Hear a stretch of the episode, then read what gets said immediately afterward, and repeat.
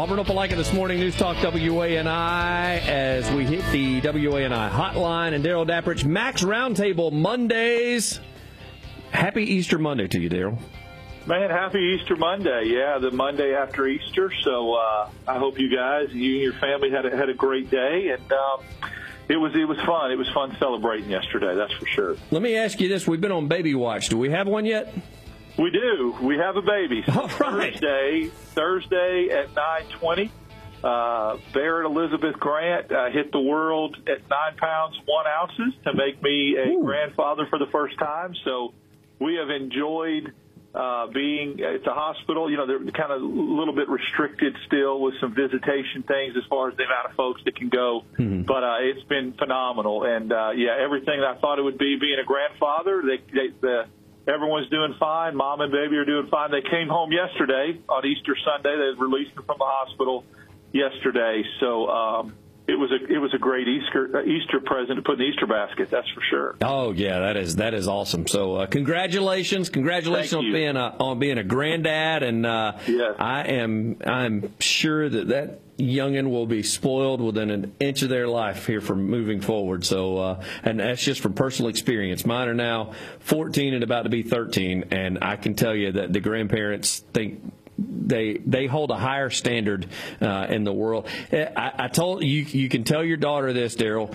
She's going to know where she stands in the world when they come over to visit, and you walk out and you grab the grandbaby and head inside without even talking to the kids.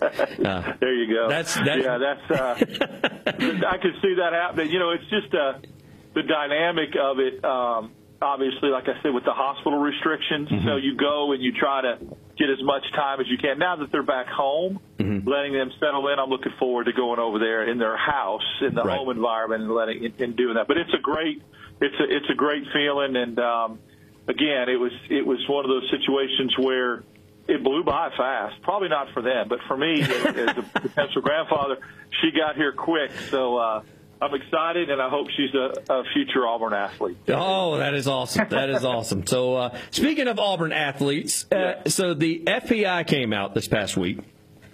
And uh, no, no doubt that Alabama up there at number one. This is the Football Power Index. I think the thing that stands out in my mind, though, Auburn listed at number ten. Now, Yeah, I, I was very surprised by that as much as I was last year when Mississippi State was listed in the top 10. I remember being on the radio and talking about that at the Max Roundtable that I could not wrap my head around why Mississippi State was in the top 10. And of course, Mississippi State finished 7 and 6, so it didn't mm-hmm. play out. So I don't know. I have looked up and tried to get some of the components of this poll.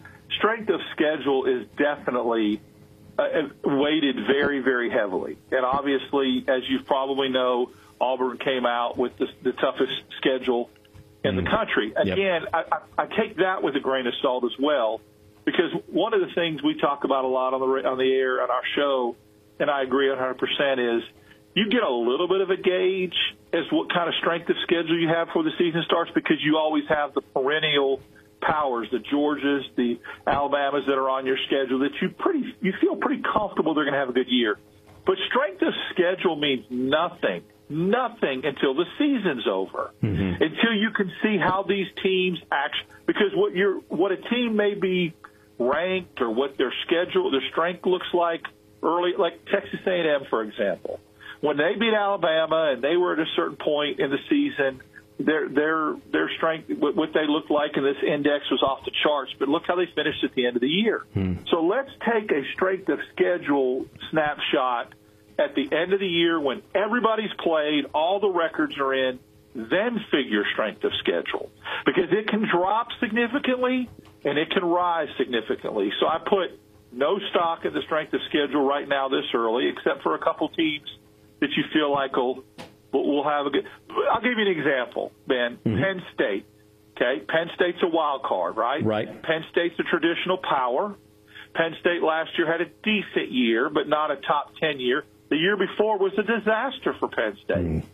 So if you had Penn State on your schedule two years ago, at, at preseason would have bolstered it.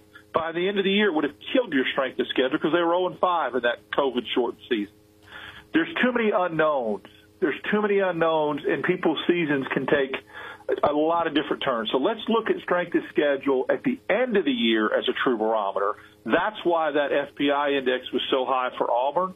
I can't, I don't understand somebody that's got questions at quarterback, questions at receiver, unless they feel really, really strong about Bigsby and the defense combined with that schedule probably those are the that's the formula, but it's it's a head scratcher to me. I'm not going to lie to you. I will say we're we're all closer to it than uh, than some of the talking heads. Uh, as I was on the roadway this past weekend, um, headed down to South Alabama to see the grandparents on Saturday.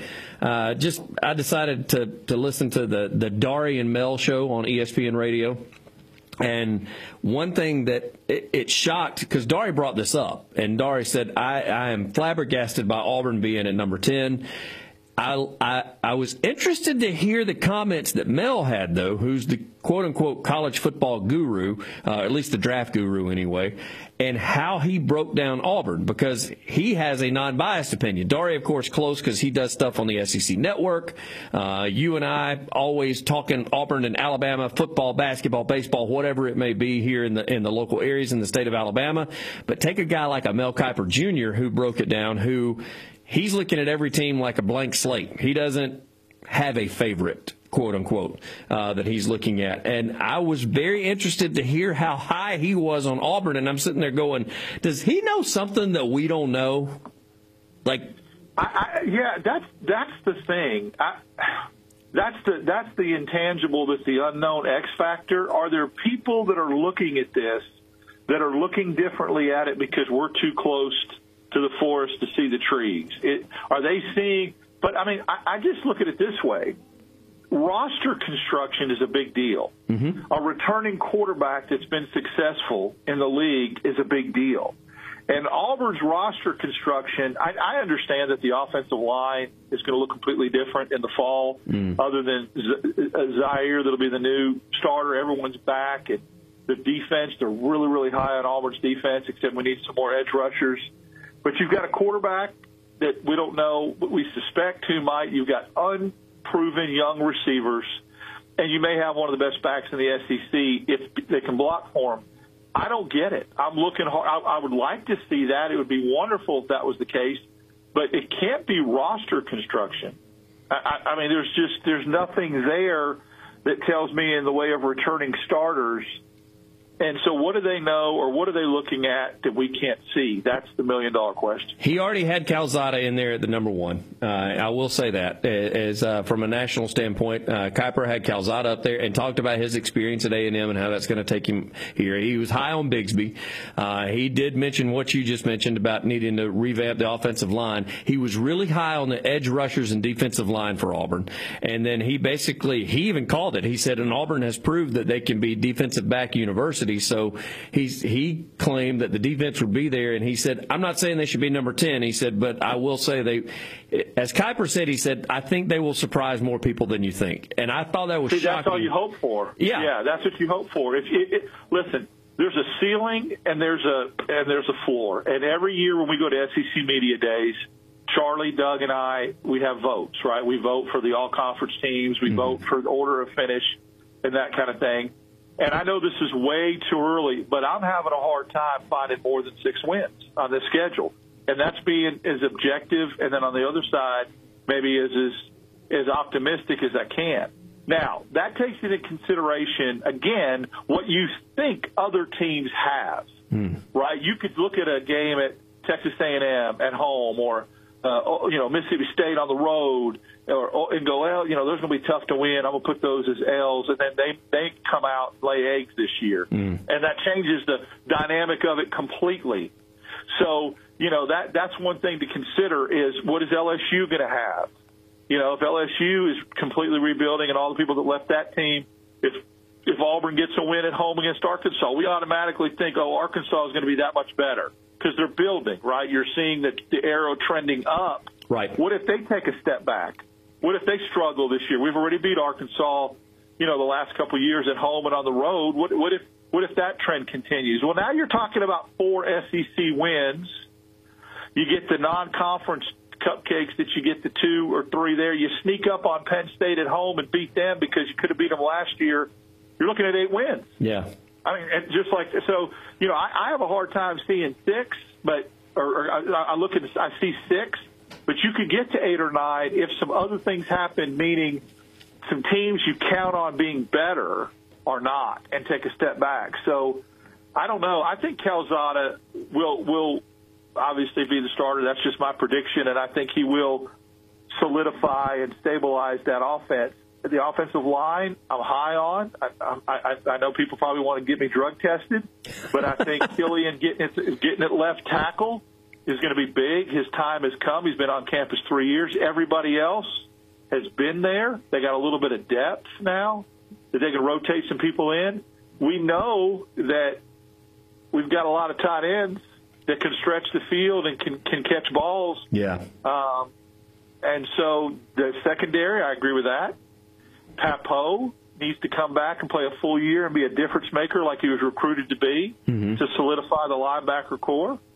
And we need depth at edge rusher. I agree with Mel Kiper that we, I love our edge rushers, but we need a little depth there. We're a little thin with it when it comes to depth. So it would have to be the perfect storm. It would have to be Auburn, some things clicking for Auburn and coming together, and people performing at a higher level than, than, than people expected, and then some other teams receding a little bit.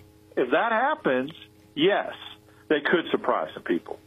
A big week on the Max Roundtable this week. You guys got any special plans this week?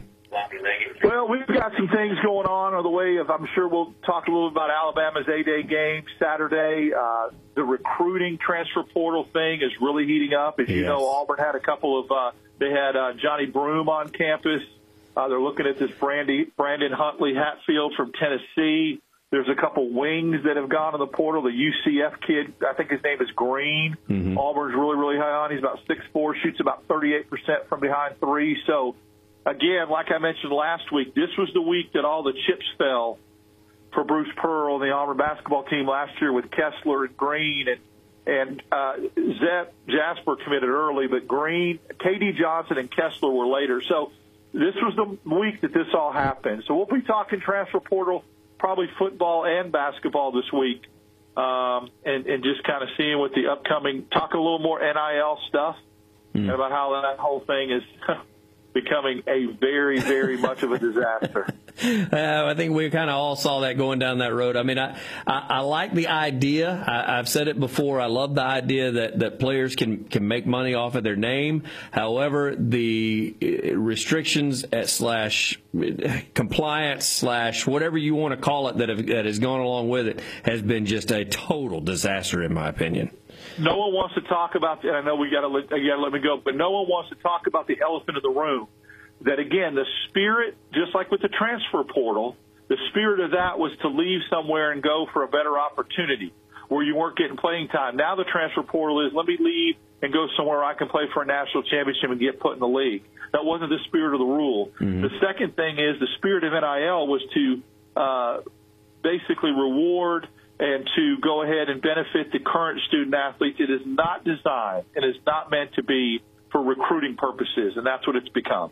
Well, it's not it's not meant to be making uh, eighteen year old kids millionaires either, and it's become that. The Tennessee quarterback, eight million dollars. He signed a NIL contract before he signed his letter of intent. That's ridiculous. It's brutal. And and they're going to learn rather quickly, Daryl, what it's like to be in business and not perform, and there be, um, you know, consequences and repercussions because of that. So we shall see. So right. they can catch you guys in the weekday afternoons. Hey, I want you to do me a favor because I know uh, Doug is really into golf. Uh, you go ahead and let him know that uh, if he comes, I'll see him. If he doesn't, he's going to miss out. They got the Top Golf Live taking place this Saturday at Jordan Hare. I will be in attendance. Oh man, that sounds exciting. That's good stuff. so uh, Good stuff. you tell him, make him jealous, and uh, let him let him know we'll we'll be thinking I'll of him it. while we're there. All right. I'll do it, brother. You have a great week. Thank you, dear. Right. You too, my man. All right. All right. Take. Daryl Daprich, Max Roundtable Mondays. Auburn Opelika this morning. News Talk WANI Church and Pastor Spotlight going to be taking place momentarily, but not before we get to the positive thought with Dr. George Matheson after this. Auburn Opelika's news talk and information station. News Talk, WANI.